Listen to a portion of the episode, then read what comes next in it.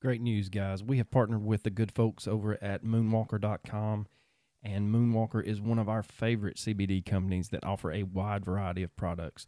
Those include Delta 8, CBD, HHC, CBN, CBG, and many, many more. Moonwalker has become the industry leader in Delta 8 and CBD products, pushing the boundaries of what is truly possible with hemp.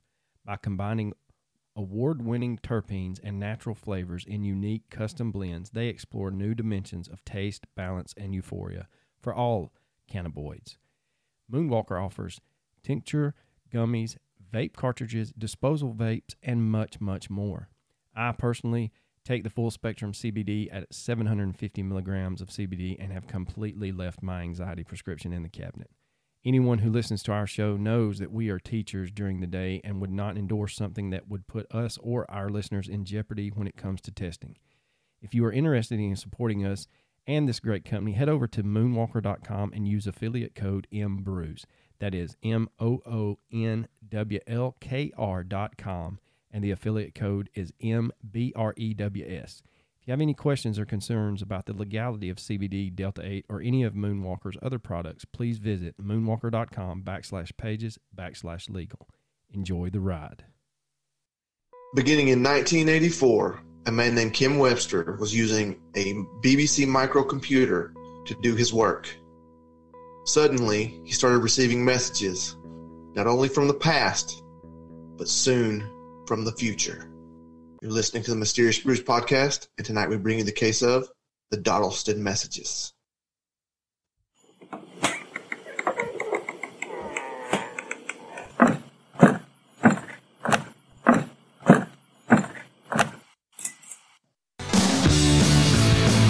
Mrs.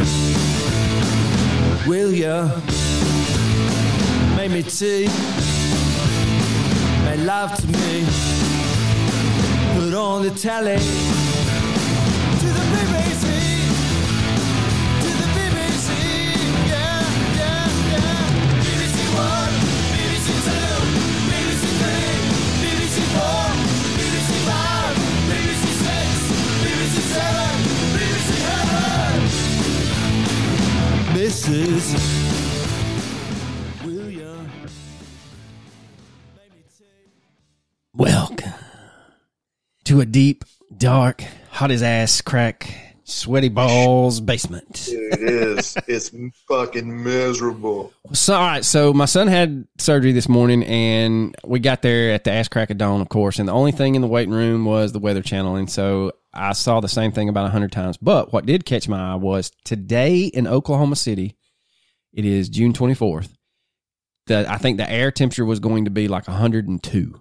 The same bat time, same bat channel. Tomorrow, the high, 78.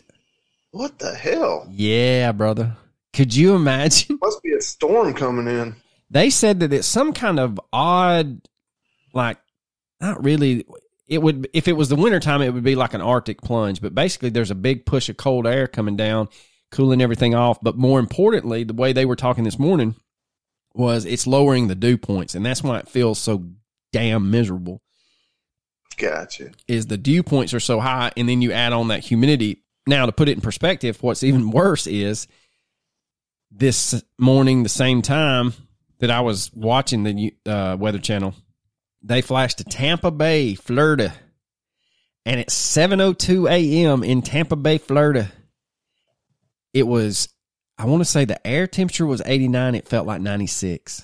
Jesus. I would just like open the door and then close the door and be like, no, I'm not going out there today. No, nope. I got the Friday blues. I drove by yesterday. This poor group were doing a roof at 1 o'clock in the afternoon. I'm like, most roofers don't do that anyway. They work till about 10 and come back about 4. Yeah. But anyway, so yes, that is the crazy happenings. We definitely got a rabbit hole case today. Yeah, and we are barely just scratching the surface on this one. So, whatever we do on this, you're gonna have. If you're interested, you're gonna have to do your own research because there's way, way more to it than we'll be able to cover. The other thing is, I'm going to recommend a website which has a ton of stuff on it. So there, if you want it all condensed, this website has it listed for you at the end of one of the articles they did on this. But before we get started, we had a new patron today. Her name is Amy Urban. She joined at the $3 tier. Thank you, Amy. Thank you. Thank you. All right. So without further ado, I mean, we'll take it. You know, $3 is $3. If we can get a couple 100,000 people to do that, we can stop working. All right, so we're talking about the Doddleston message this evening. So gather round, children, gather round. We begin this crazy story with a man named Ken Webster. He was born in 1955 in the Lake District of Northwest England, and it's going to be hard for me not to try and talk like an Englishman when I quote some of this stuff. So I'm going to apologize. It's just going to happen. He graduated from the University of Aberystwyth, and I'm pretty sure I nailed that one, in 1976. In 1984, Ken found himself living in the village of Doddleston in Cheshire County, teaching economics at Hawarden High School. Hawarden is a central and integral part of Margaret Thatcher's computer literacy project in 1984. The project was tasked with pushing the UK as a leader in the new computing age, along with the BBC. To the BBC. To the BBC. Okay, sorry. Okay. I knew I was just waiting on it. All right, so along with the BBC, the government had brought Acorn Computers into the project to create, basically, they called it a microcomputer, personal computer, but it's really just a word processor. But they name it the BBC Micro. The Micro would be a home computer that had its own television program to help accompany the new users into home computing. So not only if you bought one, you could watch the actual BBC channel and they would show you how to use it. Soon, almost every school in the UK would have a BBC Micro or a classroom set of micros within the school walls. So with Hawarden being the, quote, pilot school, there were enough micros to allow teachers to check these out and get better acquainted so that they could in turn tell their students how they worked and how to use them. So Doddleston is located roughly about 164 miles northwest of London, and Ken was residing in what was called, and still is, the Meadow Cottage. And it was an older brick cottage when he bought it in dire need of restoration. And as the winter of 1984 approached, what had been a construction site began to take shape into a home that Ken could call his own. Ken was living with his girlfriend Debbie Oaks at the time, and the couple were looking forward to finally having a home free of the hustle and bustle of a remodel. They were enjoying the company of their friend Nicola Bagley. Now, Nicola is very eclectic, I should say, a very transient being, if you would. He had become disillusioned with the teaching profession, and he had just returned. No shit, especially. I mean, hell, he got disillusioned in 1984 when they wasn't making shit, and you could really teach. But he had just returned from Africa, and basically was just crashing until he figured out what the hell he wanted to do. So Ken lets him basically take over a spare room that also doubled as Ken's little music room. And downstairs, so upstairs in this little cottage, you've got the music room where Nicola's crashing. Then across, you've got a little hallway. You've got the main bedroom where Ken and Debbie are at. And then downstairs, there was a larger living room that took up the very front of the cottage. And then behind that, there was a kitchen and a bathroom that extended towards the rear of the cottage. So Ken decided to check out one of these BBC Micros so that Nick could work on what Nick was telling him, some of his comedy sketches. So I guess he was going to try his hand at stand-up. So to do this, the BBC Micro had a program called Edward, E-D-W-O-R-D. He would set the BBC Micro up in the kitchen so that anyone in the cottage could use it. Now, the way it was explained, I found a YouTube video of a guy that actually, I think, has his own channel about computing, and he actually found one of the old BBC Micros, but he shows the chip, and it looks like that you took the back of the monitor off because it was all housed as one unit, and you could plug and chug little different chips. And so he had this little thing about an inch and a half long, and you could just plug that in, and it was labeled Edward, and it looked like you could like take Edward out and you could plug in another program, and then you could take that out, and it was like the plug and play we have today, but back then. So anyway, all was great for the three friends. That was until late August, when what has been described as poltergeist activity began to show itself. Small six-toed footprints appeared on the wall. Thinking that Nick or Debbie was messing with Ken decided to paint over the footprints, only to find them in the same spot the next day. Furniture and household items were being moved around. One morning, Ken finds cat food tins stacked in a pyramid as high as 4 feet. That's just the cat, man. He's just trying to tell you he's hungry. He's playing that cup stacking game. Yeah, he's just like, hey, man, you know, maybe give me one of these. I'm a growing boy, man. I could use two. I don't see anything strange going on. On another occasion, Ken returns home to find all the furniture piled in a corner. Other household objects being moved while Ken and Debbie or Nick would have their backs turned. Indecipherable messages began appearing on the floors and the walls in chalk. They were hearing tapping sounds. They were having their hair pulled. Classic poltergeist stuff. Ken notices that there is an area of exposed brick in the kitchen that seems to be the focus of the activity. So one evening in December of 1984, Ken, Debbie, and Nick would head out to visit their friend David Lovell at his new home, and in the hustle and bustle of getting their items together, the BBC Micro was left on with the boot screen up. Upon returning home, they were surprised that the computer was left on. What was even more surprising was when Ken wanted to look at some of Nick's writings, he found a file named KDN. Assessing the file, Ken finds the following message. Ken, Debbie, Nick. True are the nightmares of a person that fears. Safe are the bodies of the silent world. Turn, pretty flower, turn towards the sun, for you shall grow and sow.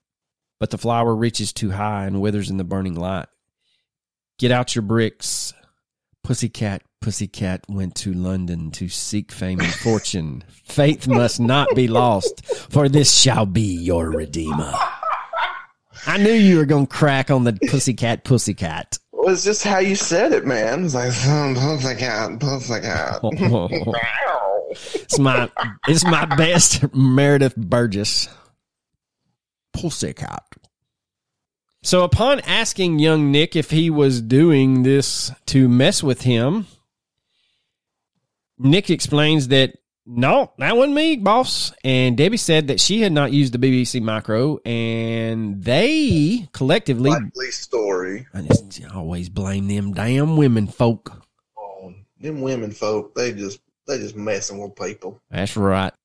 So the trio decides to brush it off and think that maybe it was a mutual friend that had come over to use the recording studio upstairs where Nick was crossing. Now, John would come around, and this is who they thought was the culprit at first, and they didn't. I couldn't find his last name, but John would come around every so often and record some guitar tracks in the makeshift upstairs studio. He was looking to start a band. Ken, however, had this uneasy feeling that this may not be a practical joke. So he takes the BBC Micro back to school with him on Monday morning, and then he doesn't take another one home until February of 1985. Now, keep in mind that files were saved on this BBC Micro to the ginormous 5 1/4 inch floppy disk. And there was no networking, no modem, and they definitely wasn't knowing that their internet going on. Now, as for the poltergeist activity in the Meadow Cottage, there were still the same things going on. Nothing too deviant, but it was still annoying. Once again, on a Sunday, they're tired of being at home. They're getting spring fever. It's February, and they decide to go on a Sunday drive. And once again, they leave the BBC Micro on.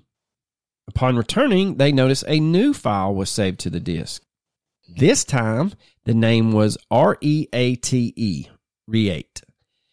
Now, to create a new file from the home screen in Edward, all you had to do was press C for the word create.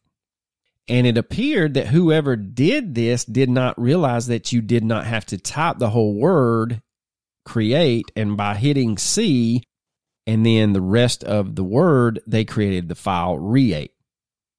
What was even more puzzling was the message that they found in the Reate file was void of any punctuation and was what appeared to be written in 16th century English. Now, depending on who you ask or what you read, the 16th century English was either quite accurate for its time or it was not very accurate at all. Now, this message reads, and I'm going to do my best because it's written in Old English style. So it says, quote, I write on behalf thee of man. What strange words thou speak, although I must confess that I hath also been ill-schooled. Sometimes, methinks, alterations are somewhat bareful. For they break mine a sleeps in my bed. Thou art godly man who hath fanciful women who dwell in mine home. I hath not want to affray, for only sith mine half-witted antic has ripped atwan. Mine bound hath I been rather than not. I hath seen main alterations. Lastly, charge house and thou home. 'Tis a fitting place with lights which devil maketh, and costly things that only mine friend Edmund Gray can afford, or the king himself. 'Twas a great crime to hath bribed mine house. Signed, L.W. So Ken decides that he's going to take this message to one of his fellow teachers, Mr. Peter Trindle, and he was the English department's head at the Hawarden School. Now, Peter pointed out that the tone was threatening in a 16th century style. And upon revealing this to Debbie and Nick and Ken, the trio decided that if this was one of their friends pranking them, it was time for the game to end. Ken, now determined to try and catch the hoaxes, borrows yet another computer, checking the disk for any preloaded material, checking the cottage to make sure it's secure, and leaving the computer in the kitchen as before. This time, another message appeared in the same quirky mock Tudor style. In a matter-of-fact way, over a coffee, another one of Ken's friends, John Cummings, who lived in Doddleston, who was a solicitor in London, suggested that Ken actually reply to the message. So Ken decides, you know what? Hell, I ain't got nothing to lose. Let's do it.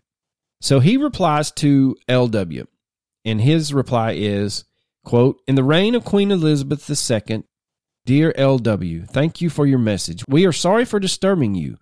What would you like us to do? Did you live in a house on this land in about 1620? Do you want us to tell you more about our time? Why write a poem? Who is Edmund Gray? Is he related to the Egerton family? Do you have a family? Is the king James or Charles Stuart? What is the charge house? Was this village called Doddleston in your life, and how many families lived here? Thank you very much for your messages. Thank you for not making us afraid. Signed, Ken, Debbie, and John. It's kind of crazy that they were just, embrace this in a way. You know what I'm trying to say? Like, I would just dismiss it. Yeah, I would have just turned it off and taken the damn computer back. Yeah. But no, they didn't do that. They they embraced it, which is kind of nice in a way. You know what I'm trying to say? Oh, yeah, I do, because they're trying... I'm not making sense, but I'm just saying, like, I would have just been like, oh, fuck off. Yeah, they're trying to bridge the gap. They're how do you say it? Hesitantly inquisitive? That's a good way to put it. They want to know. They still, in the back of their mind, think that somebody's messing with them. So that might be their underlying theme, meaning for trying to do this, is to try to catch whoever's doing it, make them slip up or something like that. Anyway, so Ken, Debbie, and John head to the Red Lion pub just down the street, thinking if they are crazy, and more importantly, if they would receive a reply.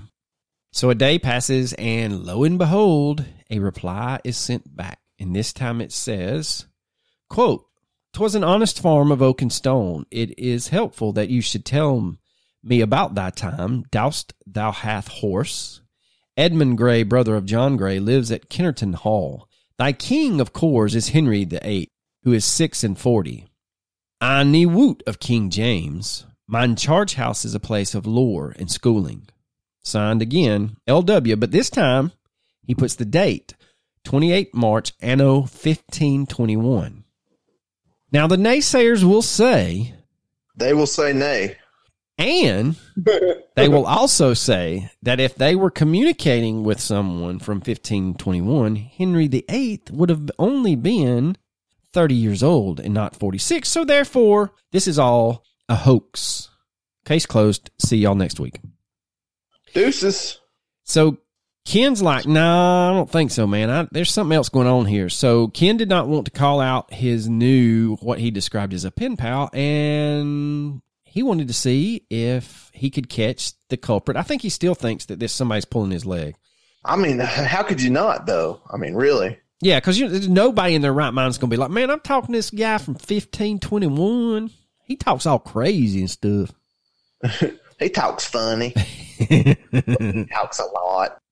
So Ken wonders if this was a weird program that had somehow found its way onto the BBC Micro, and the strange and modern grammar of question marks and brackets also muddled the issue. And Ken would continue to check out a BBC Micro, not for Nick anymore, but to continue the conversation with whomever he was corresponding with. So the next message reads, "Mine goodly friend, I must needs say, how cometh this, that there are many things for which I hath no reckoning? Methinks it that if thou cannot tell thee for what art is mine home, then I can no more help y'all. Then if mine wits had gone, I hath no kinfolk to find, mine was wretched with the pestilence, and the Lord distake her soul and her unborn son in 1517. And the pestilence that he speaks of is the Black Plague. Mein Farm, shit. Now I'm German. Mein Farm?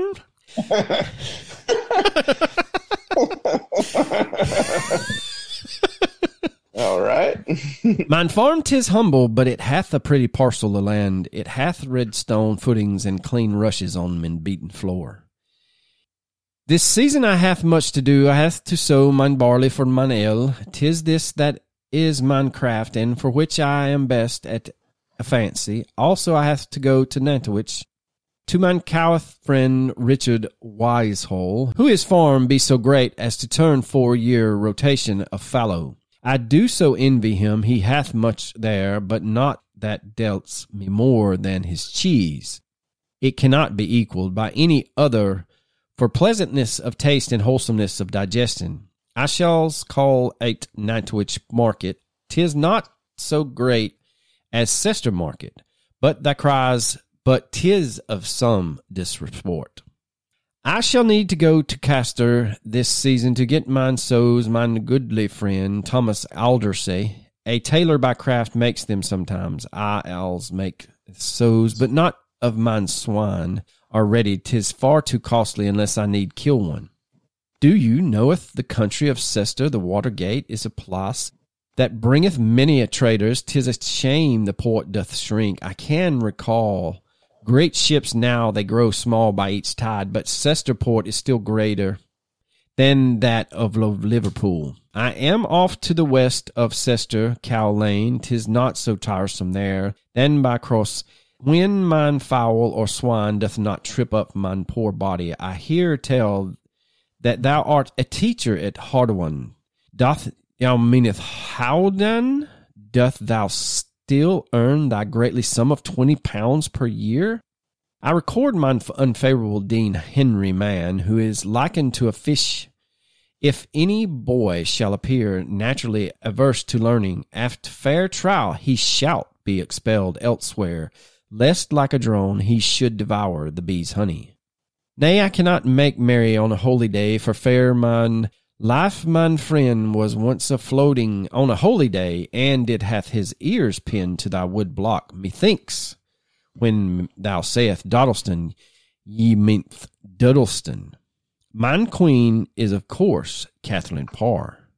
This time he signs it Lucas.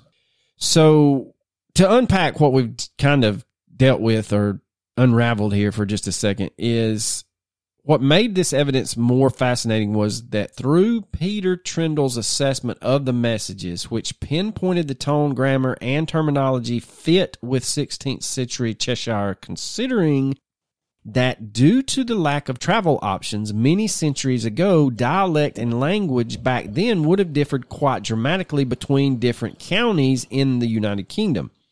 Peter even tried to send messages separate from the rest of the group and then delete them to ensure that neither of them were the perpetrators of the experience.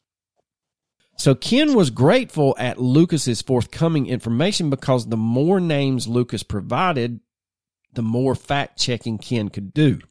Red stone could be found under Ken's kitchen. Peter Trindle was able to research the linguistics and was able to tie the sentence construction and the distinct combination of words with the use of Latin, and could all be tied back to the Cheshire area in the mid-16th century. Parts of the inconsistencies with the time frames seemed to remedy themselves as Lucas would divulge that he was living during Henry VIII's marriage to Catherine Parr. This puts the time period between 1543 and 1547. Now, the funny thing about this is, if you think this is weird, buckle up, Buttercup, because it's about to get a whole lot weirder. Yeah, no doubt. Like, you know, receiving messages from the past is one thing, but when you start receiving messages from the future, that's a whole nother... I don't know. It's like you were on I guess it's like the old party line. You pick up and you hear somebody down the road, and then all of a sudden you hear somebody a couple of towns over. Yeah. Oh man, I'm definitely not old enough for those party lines, but I know about them. I barely remember them.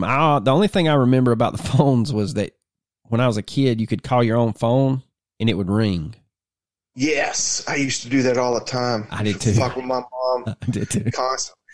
I cannot tell you the amount of ass whippings I got because of that. It was worth it, though. Oh, yeah. Hell, yeah. Pranking your own parents is fucking great. It was awesome.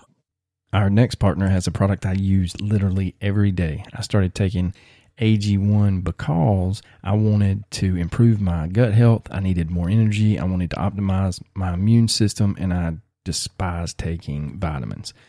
So I've been on it for about 5 weeks, and it's pretty good. It doesn't taste like a super healthy green smoothie. It has a mild tropical taste that I actually look forward to. You know, it's very good. It's 75 high-quality vitamins and minerals, whole food source, superfoods, probiotics, and adaptogens. It helps start your day off right, and it's a special blend of ingredients that supports your gut health, your nervous system, your immune system, energy recovery, you name it. Now, I usually take it in the mornings and right after I have my coffee. And then I've noticed that my digestion has gotten more regulated. My energy levels are up. I would say the taste is more like a coconut, but some people say that it's more like a mango. But I've had my wife try it. She loves it. And I always make sure that I have it when I travel. It is lifestyle friendly, whether you are keto, paleo, vegan, dairy-free, or gluten-free. It contains less than 1 gram of sugar, no GMOs, no nasty chemicals or artificial anything, while still having a great taste. It supports better sleep quality and recovery, and it also supports mental clarity and alertness. It's the one thing with the best things. Athletic Greens use the best products based on the latest science with constant product iterations and third-party testing. The price is going to cost you less than $3 a day, and it's cheaper than getting all the different supplements yourself, and you're investing in an all-in-one nutritional insurance. Athletic Greens has over 7,000 five-star reviews. It's recommended by professional athletes, and Athletic Greens was created when the founder experienced a ton of gut health issues and ended up on a complicated supplement routine to recover. It cost him $100 a day, so he created Athletic Greens after experiencing how difficult it was to create an optimal nutrition routine on your own. It is trusted by leading health experts such as Tim Ferriss and Michael Gervais. And for every purchase, we donate to organizations helping to get nutritious foods to kids in need, including No Kid Hungry here in the U.S. And in 2020, Athletic Greens donated over 1.2 million meals to kids. Right now is the time to reclaim your health and arm your immune system with convenient daily nutrition. It's just one scoop and a cup of water every day. That's it. No need for a million different pills or supplements to look out for your health.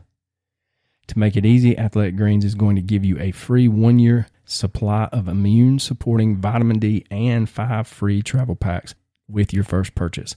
All you have to do is visit athleticgreens.com/emerging. That's E-M-E-R-G-I-N-G.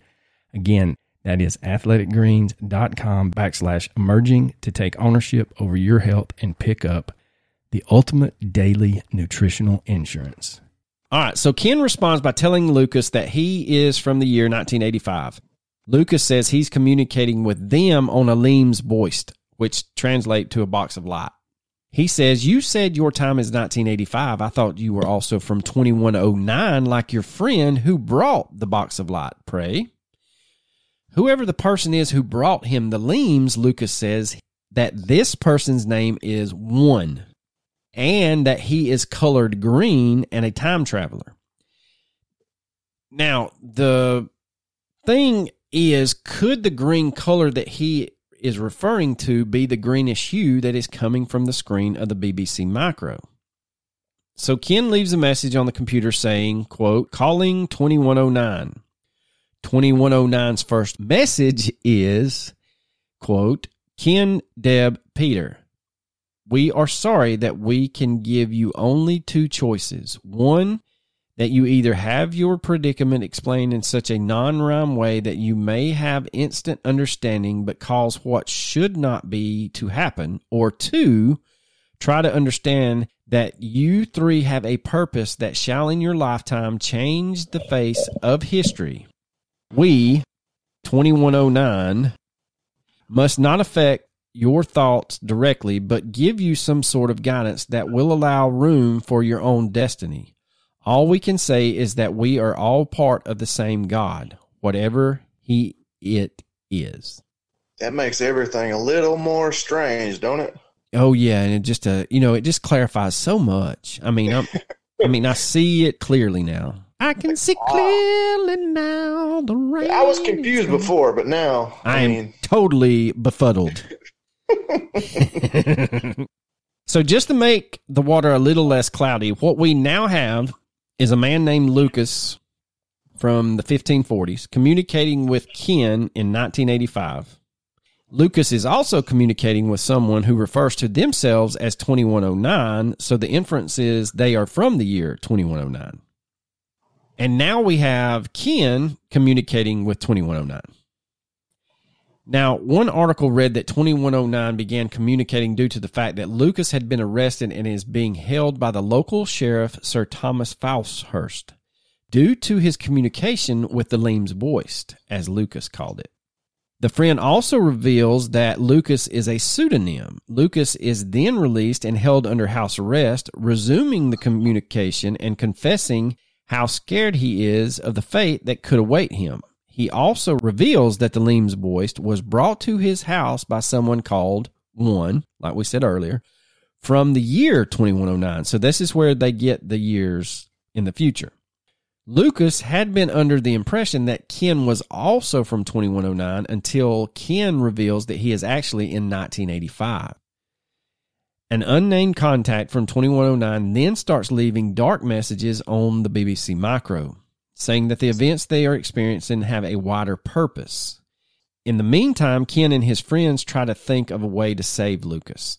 They remember a chance reference by Lucas to Henry Mann, Dean of Chester, to find information in the present that Mann had in 1533 communicated with Elizabeth Barton, the so-called, quote, maid of Kent. Barton was a Catholic nun who had made prophecies critical of Henry VIII's marriage to Anne Boleyn, and who was executed as a result in 1534. Ken gives this information to Lucas to use as a bargaining chip with the sheriff in his ordeal. However, it does not work, and Lucas goes on trial for witchcraft, but is kept alive to keep the lightbox working. During this period, Thomas Fowlshurst begins to use the box to communicate with Ken, and it emerges that events are happening in 1546. So Ken, Debbie, and Peter learn that 2109 seems to be interfering with their communications with Lucas, changing it or censoring it. 2109 are increasingly antagonistic, is how Ken would describe it, and they give the impression that this is all an experiment to whoever is 2109. So 2109 sends a new message, and it is, quote, "It is better to have no knowledge at all than to have a distorted view of the truth because of your lack of understanding. We, 2109, are not without compassion, but if you continue to disrupt our experiments, then it is likely you will find your destiny. We shall, however, allow one more communication with you so that you may ask your profound questions. We shall answer as you wish. If in terms of physics, then it shall be so, but remember that our limits are set by your own abilities, not ours. There is no one after the man you call Lucas. The chance factor will not recur again in a time span that your can relate to."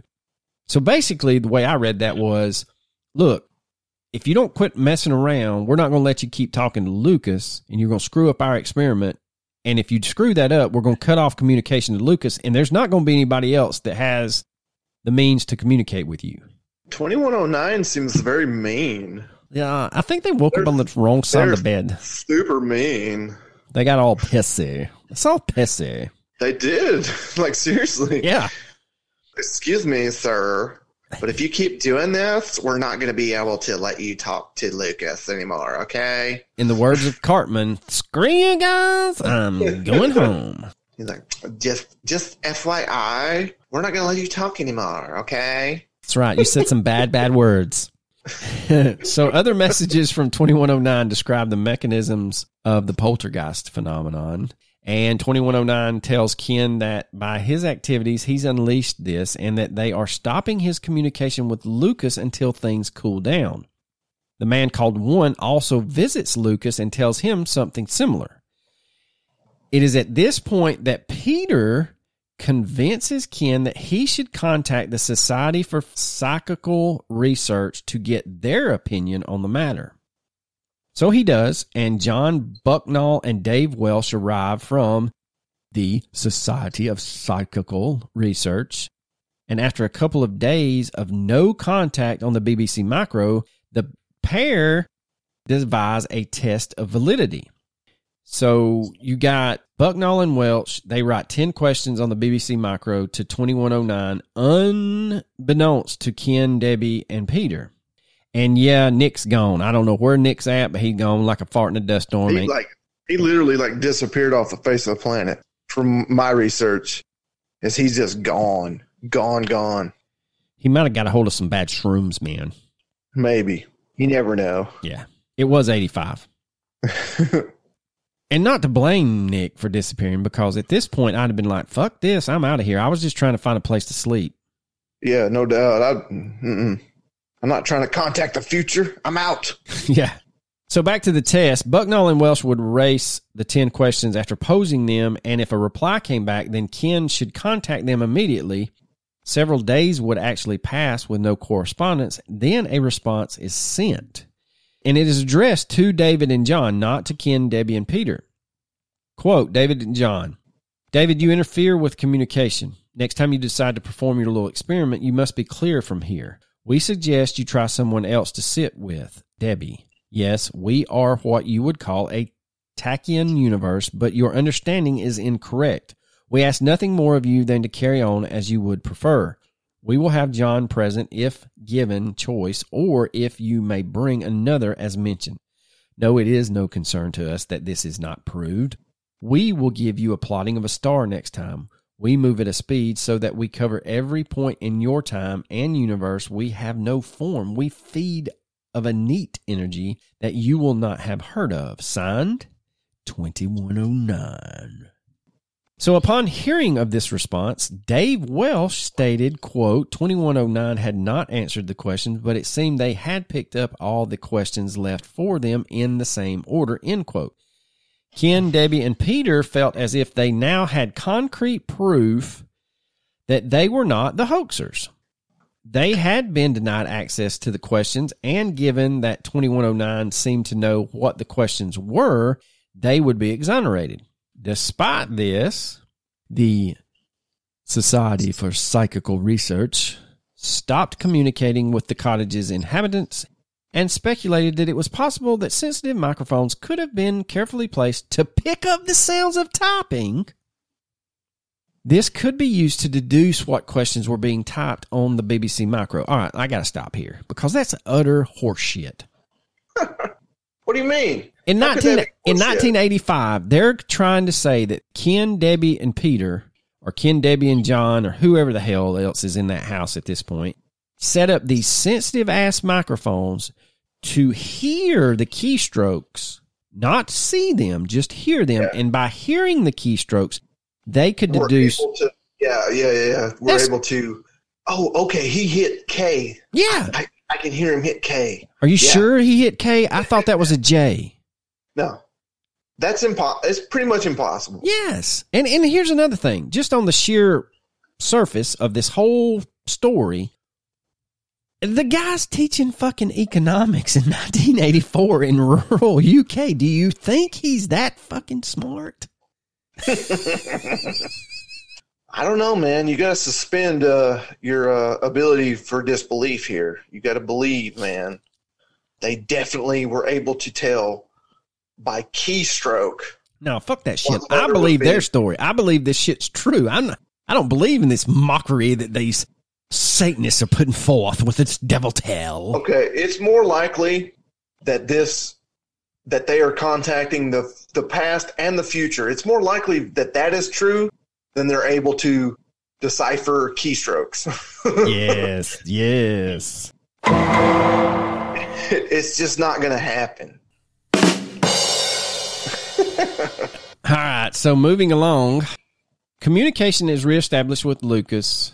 No. Now I've jumped all out of sort. I get it together, man. Come on. I apologize. Pull it together. Okay, so after they try to say that they've got these sensitive microphones and they're reading tea leaves and they know exactly what keys are pushed, they went on to suggest that perhaps someone using the, quote, earth wire of the electricity supply to the computer to send and receive data through the micro. John would leave the society shortly after this suggestion, and Dave Welsh simply disappeared without a trace, and an official report was strangely never filed. So now we get back to what I was put out of order. Communication is reestablished with Lucas, but with further intervention and inexplicable comments from 2109, Ken and Lucas begin to suspect that 2109 is changing their messages, and they develop a system where Lucas starts communicating with paper and charcoal left out for him in 1985. Now, this area of the story is confusing as shit to me. I'm going to read this, and then we're going to go back and unpack it a little bit. So what they've said is that they think 2109 is changing messages on their end before the recipient can see it.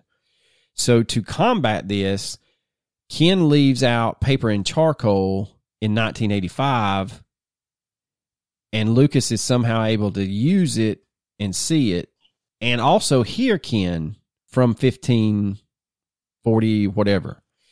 Though this means that Lucas needs to actually, and does, reveal his God-given name, Thomas Hardin or Hawarden, a graduate of Brasenose who had been dean of the chapel there, but was expelled in 1538 for refusing to expunge the name of the Pope from a book in the chapel, as was required by law after the break with Rome. Upon learning this, 2109 becomes extremely irritated that Ken has learned Lucas's real name and demands that he stop disrupting their experiments. So, this is where I'm confused. Not only are you communicating through... Just now confused. Yeah, I was good up until now. So, not only are you saying that you're communicating with someone in 1533 or mid-16th century, and someone from the future, but you are now saying that if you leave out paper and charcoal in 1985, somehow the guy in 1530s can pick it up and write you a message. That's where I start to be like, there might be something fishy here. I'm just impressed that it took you this long. I was all in, dude. Like when I was researching this, I was all in, and then I started reading this little part, and I'm like, there's a crack in the armor. But anyway, just a tad, just a little bit. So eventually, the Grosvenor family, Lucas's landlords, demand that he leave this house, the cottage. Lucas leaves a final message wishing Ken and his friends well and stating that he will go to Bristol to buy a horse, then see if he is welcome again at Brasenose. He says that he will write a book about the events and hopes that someday they might meet so he can read Ken's book and Ken Lucas's. So I guess Ken divulged that he was about to write a book as well. So, okay. Anyway, I'll hold my thoughts till later. Lucas is then never heard from again. Although Ken finds a reference to him, or at least someone with his name, becoming a vicar at Little Barrington in Gloucestershire. From 1551 to 1554, the tale is rounded off with some final ever cryptic communications from 2109, one of which is after Peter returns from Oxford, where he does in fact find Thomas Hardin, a founding fellow. 2109 poses this in a message, quote, "You may phone Gary Rowe at the number below and invite him to talk with you. When he comes, show him this and ask him what he makes of it. Peter must do the telephoning. Tell him you got this telephone number from a UFO enthusiast. Signed 2109. So they do just that. And this guy, Gary Rowe, he was in fact a UFO investigator who came to the cottage with an array of investigative equipment. Ken said that Gary was a well-educated man, obsessed with his ideas. With Gary at the cottage, 2109 begins communicating directly with him and asks Ken to print off messages without reading them. Okay, so think back to 1985, all of those of you that had the old computer printers that sounded like a damn machine gun going off, and you had the little holes on the side of the paper, and it kind of rotated all. That thing printed like a line at a time. If you had to wait for a whole sheet, you're going to read it just out of boredom. But anyway, but he was supposed to print them out, not read them, put them in an envelope, seal it, and give them to Gary. So after a lot of back and forth, Gary would end up writing a message to 2109 stating, "Greetings, I am instructed to apologize, but in any event, I would have done so of my own volition. There will be a letter, hopefully this weekend. I am also instructed to apologize to Ken and Debbie. I must try and answer your last letter. It would appear that you are more important than I had realized in the scheme of things. Signed, Gary." So just a few days later, Gary would become almost evasive about their discussions, and according to Ken, he seemingly disappeared into the night. Ken went on to say how this was strange and frustrating, since this did little to nothing to prove the validity of what was and had been transpiring on the BBC Micro. 2109 had seemingly used Ken to communicate with Gary about the future, and now Gary's only concern was to keep those details to himself. So the final messages that came through from Lucas, and I don't refer to him as Thomas after they found out his real name was Thomas, just because that's too confusing. That's too many names. So we're just going to stick with Lucas. So the final message that comes from Lucas provided detail and perhaps the most intriguing thing. How the Leams had appeared to him, shining apparently as a green light from the walls of his chimney. As translated into more modern English, Peter writes, quote, "I never feared for my soul so much in my life, but so afraid was I that I couldn't move away from this strange messenger. He said, 'Fear not, good Thomas, you are starred to be a great man, if you do not have fear, but keep your faith strong.' Then after other words, which I do confess were not like devil talk, he was going to leave the limbs, which appeared to be the same as your computer." Lucas went on to explain that by speaking toward the limbs, words would appear automatically on the limbs. This would lend you to believe that there was no keyboard, and I would love to see how they would explain that to somebody in the 1530s.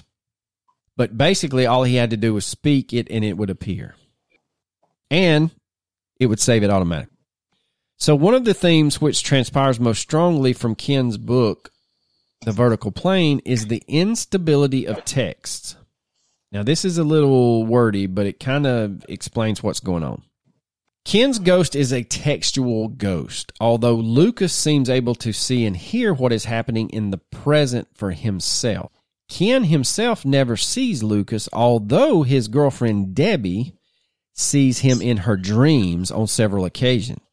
Instead, Ken primarily interacts with Lucas through various forms of textual communication.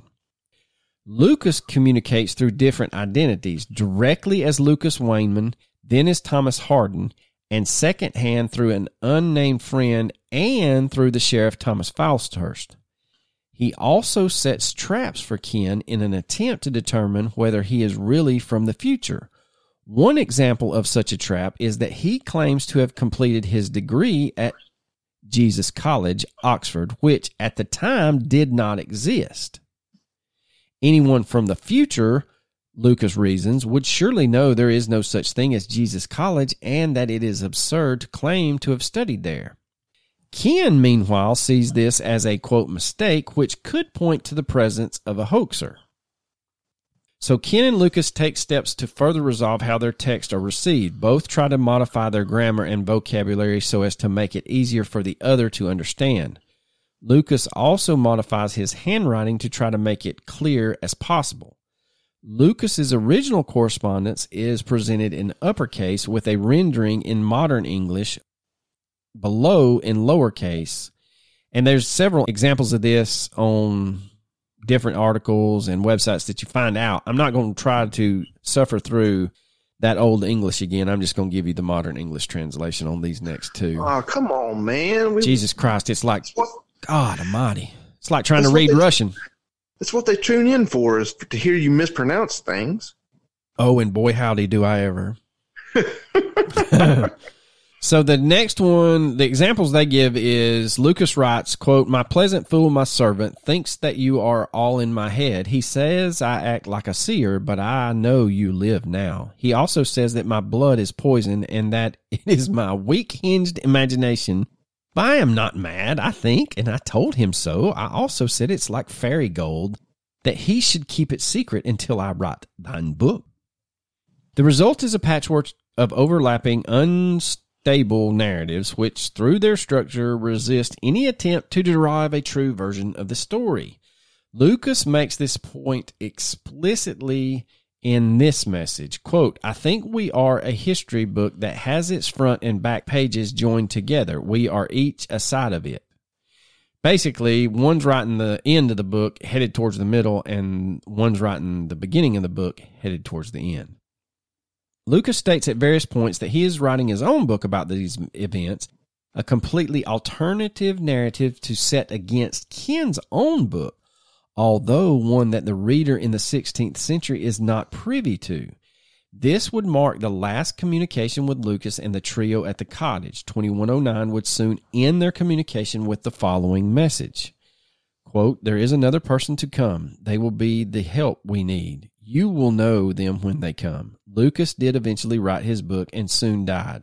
Shortly after, we placed it in a secure place. It shouldn't take too many years to find it, though he wrote it in Latin with the help of a friend that we met in Oxford. The inscription reads, "Me writes this in the hope that mine fellows will one day find this book. That my own lands be not so distant." So the question is there another side to this crazy-ass story that remains untold? Could someone at Oxford find a book written in Latin that explains what's going on? That's your British accent. No, it's not. It's not really. I'm trying real hard not to just break out into like Cockney or some bullshit like that. You gonna talk like Michael Caine all of a sudden? Yeah, like him and Austin Powers when they sit on that bed at that thing where he goes, "You mean English, Dad?" "Yes, English." The only thing that I'm intolerant of is people that do not respect other people's beliefs. The Dutch. Okay, so closing thoughts, and this is a long myriad list, so buckle up, baby. So the way in which, and again, this tries to explain a lot of shit going on in this, so just bear with me. So the way in which layers of different textual forms impose themselves upon each other, adding to or contradicting each other, is not unlike in which the real Lucas might have experienced the textual culture of the 16th century England. The bound, printed, and unannotated book was by no means the prevailing manifestation of textual culture in early modern England. Textual forms which to modern eyes appear much less, quote, settled than print interacted both in partnership and in tension with the printed book. Commonplace books reproduced text with printed sources while at the same time subverting it to the owner's own needs. Manuscripts newsletters coexisted with printed newsbooks. Printed almanacs provided space for owners to handwrite their own annotations. While we are used to looking for linear narrative compositions put together by a clear author and generating a fixed meaning, early modern writers, as well as their readers, were willing to cut and paste material from different types of forms of text to create their own text embedded within other texts or texts that coexisted alongside other texts. That makes perfect sense. All right, so I want to clear this up. So what that's trying to say is basically in the 16th century, you couldn't pick up a book and read it like front to back like we do now. Basically what people would do is it would almost be like a collection of short stories. And it's almost like, it's the only thing that I could come up with. It's almost like copying the Bible. You had to copy it from verbal to written, say Aramaic. And then it had to be copied from Aramaic to Hebrew, and then from Hebrew to whatever. And so that translation across all those languages is lost, and some of the meaning and the nuances are lost. And so I think that's what they're trying to say, is that Lucas was more adept at inferring what was being written in a manner in which he was not accustomed to, more so than if Ken was in his position. Does that make sense? Nope, I didn't think so. Okay. So, not at all. So let's not even close. All right, so given all this bullshit, the ease with which Ken's 16th century counterpart adjusts to the different forms of communication with Ken is perhaps not so far-fetched. Lucas's sense of confusion and wonder is reserved for the Leam's voice. Where has it come from, and how does it glow so green? But he adjusts very quickly to communicating with Ken in different ways and becomes adept at darting back and forth between such. As a student at Brasenose College, he would no doubt have been just as adept at negotiating printed and manuscript versions of text. He alludes to a relaxed attitude about remixing different forms when Ken leaves out a picture of Erasmus, which subsequently disappears, taken by Lucas back to his own time. So I guess that's my thing. I guess my question is, whatever Ken leaves out, it magically shows up in Lucas's cottage. Yeah, that, I mean, though this whole case doesn't make any sense, that is the least likely scenario. I mean, how could it possibly show up in a 15-something or other year cottage?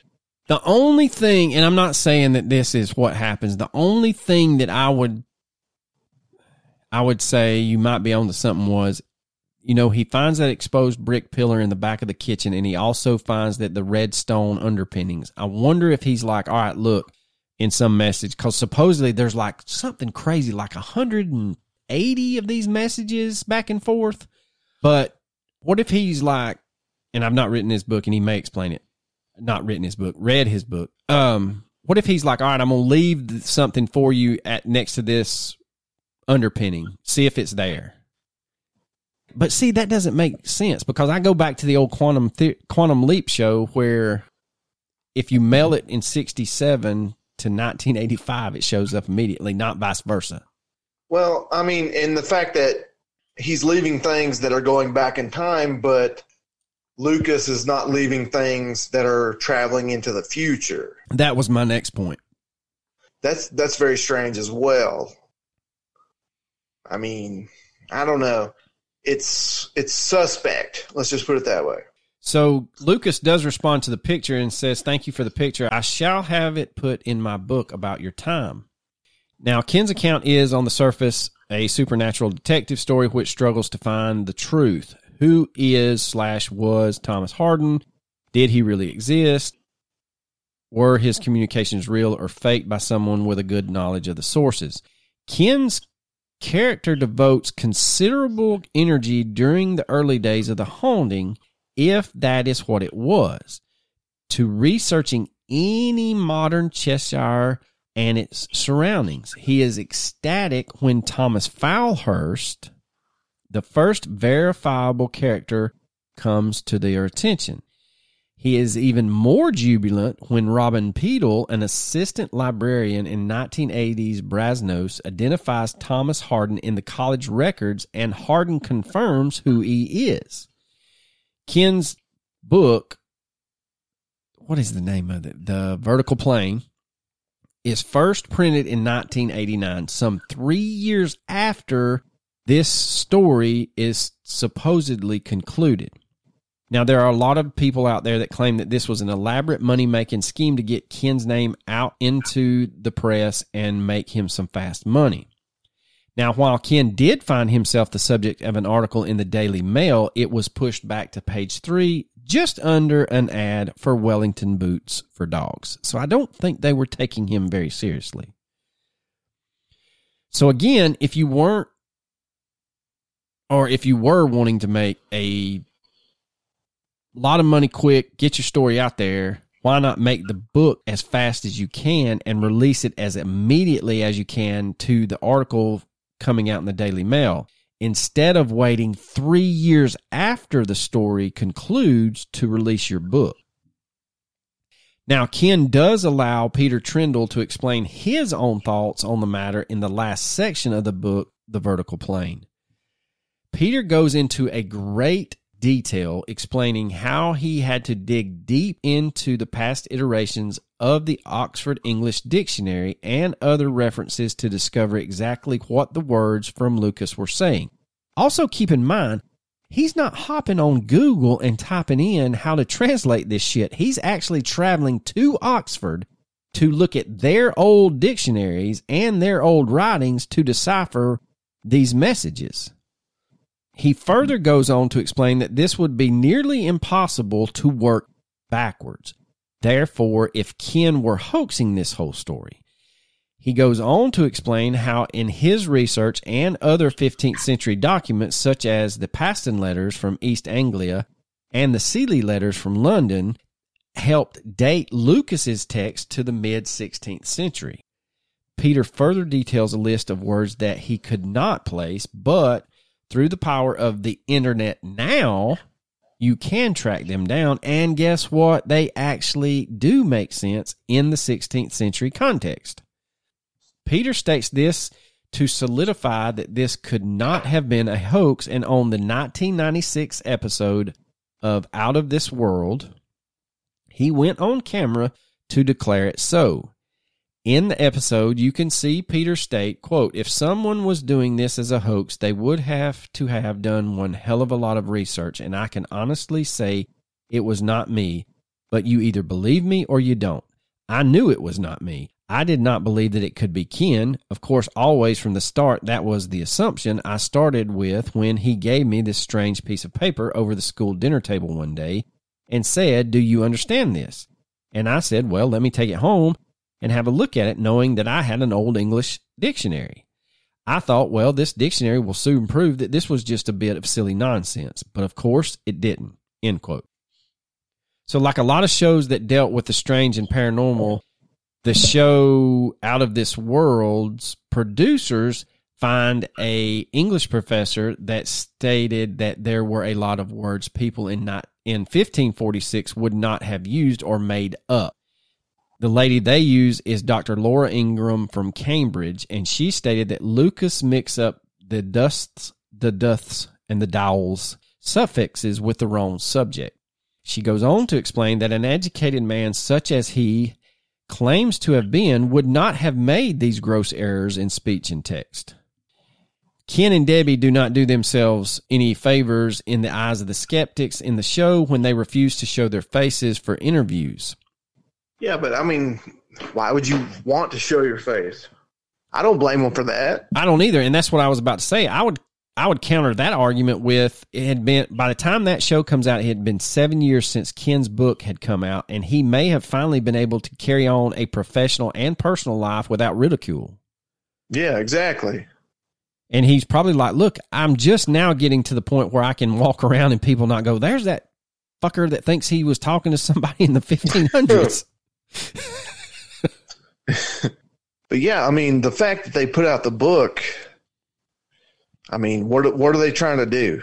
Like, this book is not super popular. It didn't make them a lot of money, and it's still not. But like, you can buy a copy on Amazon. It's like $18. Yeah, something like that. It's just, I mean, they didn't do it for fame, is what I'm trying to say. Is, well, no, and you're not going. Here's my thing. This is a long play for him too, if you look at it from a hoaxer's standpoint. But I don't see, like, keep in mind, in the late 90s, people that believed in the shit that we're doing podcasts on were ridiculed. You didn't dare say that you believed in time travel and ghosts and shit like that in the late or mid to late 90s. Yeah, it's definitely becoming more acceptable. It's less taboo, and it's not as weird to believe in some fringe theories as it is, or as it was. So now let's look at the man named Gary Rowe. He supposedly, allegedly, surfaced from time to time on forums and message boards that dealt with the Doddleston messages. Still apparently a believer in this sordid tale, in one of his posts, he states, quote, "I had the opportunity to investigate these happenings firsthand. No, I am not some away with fairies wishful believer. I investigated with professional detachment, not bothered with what I would find, fake or fact. I left no stone unturned, and I used cutting-edge science to get to the truth. In fact, I believed it was the first computer-controlled psychic investigation in the world. I don't care two hoots if nobody believes me. It changed my life forever. It is going to change yours. The book should /will one day be ISBN recorded under the history section. It is a monumental historical marker in the ribbon of time." End quote. Pretty bold statement. Yeah, that's real bold. Now, in the later years and in just a couple of years ago, Debbie has now been the target of the naysayers and the people that say that it's a hoax. It has been said that nothing would ever appear when she was not at Meadow's cottage. and that on more than one occasion, she was the only one in the residence when a message would come across the BBC Micro.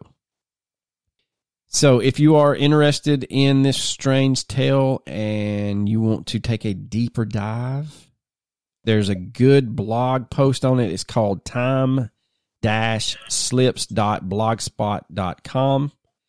Reddit has a whole subgroup dedicated to this. Just type in r/theverticalplane and it comes up, and you can get your tinfoil hat probably singed in there. If you are extremely interested, then I suggest you go to the Amazon and you get you one of them there vertical plane books that we just discussed for $18.49, I think was what I saw the last time I looked. But what say you, Coach? I mean, I'm on the fence, man. I really want to believe, but it's very strange. It's a very strange case. There's a lot of things there that, and the lady from Cambridge in that Out of Time episode, I think you can actually find that episode on YouTube. They interview her, and she goes further into to why she felt like it was faked. She says that the misspellings, the use of brackets, the use of punctuation also lends itself to a hoax. But on the other hand of that is, if you believe the tale that 2109 is manipulating each person's response, are they the ones adding the punctuation to make Ken able to read it better? I mean, maybe. But this story is just so out there. It's so beyond the scope of imagination that it's just hard to buy into it. I do too, man. She also goes on to point out that 2109 has a lot of misspellings and that lends itself to being a hoaxer. I don't necessarily see that. Like, she's kind of trying to throw blame and lay this at the foot of Ken, and I don't think it's so much Ken. I really don't think it was him. I think he may have been hoaxed, and maybe Debbie's part of it. But at this point in time, with the technology involved, how could he possibly have been hoaxed? But it could have been his wife doing the... Well, that's what they're saying. They're saying that Debbie was the culprit, and then they're also saying that... I read somewhere or I watched something. But, I mean, at some point, if it was his wife, let's say she's hoaxing him, she's fucking around with this guy, she's not going to let him write a book. She's not going to let him go on TV and talk about it. And, I mean, how far are you going to take a joke? You know what I'm saying? Like, oh, I agree with you. You're going to make your husband, who's a college professor, just basically being ridiculed by the entire fucking planet because of these messages. And what are you going to get out of it? What's her end game? Yeah, exactly. I mean, at some point, if she was the culprit, she would have come clean and be like, "Hey, man, I'm sorry. I thought it would be funny." And you just kept on and on and on, and I didn't want to break your heart, and you really believed it. It just got a little out of control. Yeah. That'd be grounds for a killing. Yeah. I mean. Yeah, I'm like you. I want to believe, but there's a lot of things in there that if you could give me a decent explanation about how it occurred or why it occurred in that situation, then I might be more inclined. But well, I mean, again, in the fact that he got the age wrong.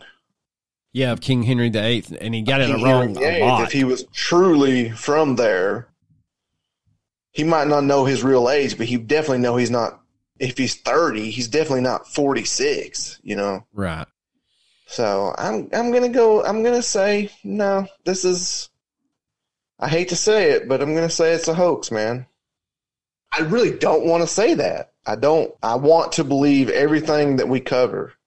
I want to be on the side of fantastical, whimsical, supernatural things, but I don't know.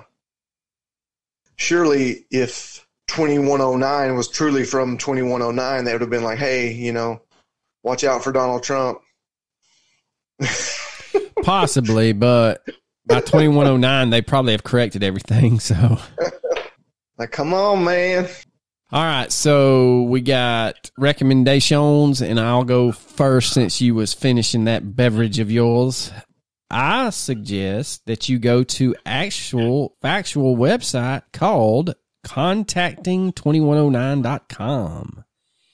They have a lot of articles and about a lot of the high strangeness, but the one, I think I bookmarked this son of a gun somewhere. I think you actually type in, once you get there, I think you just type in Doddleston message and it comes up to their, they have an in-depth article on the subject matter. Yes, it is contacting2109.com/vertical-plane-ghost-machine. They have pictures of Deb using the BBC Micro. And then they have a picture of Kenneth, and it looks like some writings in chalk on the floor. There are people out there that have tried to contact Ken, and there's a lot of Ken Websters out there, and whoever keeps getting contacted is just like, no, man, I've heard this story, but that ain't me. So, but anyway, that, ladies and gentlemen, is the Doddleston messages. So what is your recommendation? I'm going to recommend a show on Hulu called The Bear. It's about a cook who is obsessed with being, you know, the best, and it's pretty good. The fact that I have cooked in several restaurants in my life makes me very interested in it, and it's a good show. So I would recommend The Bear. I shall check it out, Coach, just on your recommendation. I doubt that. Actually, I don't watch TV a whole lot here lately, but anyway. So, ladies and gentlemen, we hope you enjoyed this lovely, lovely episode.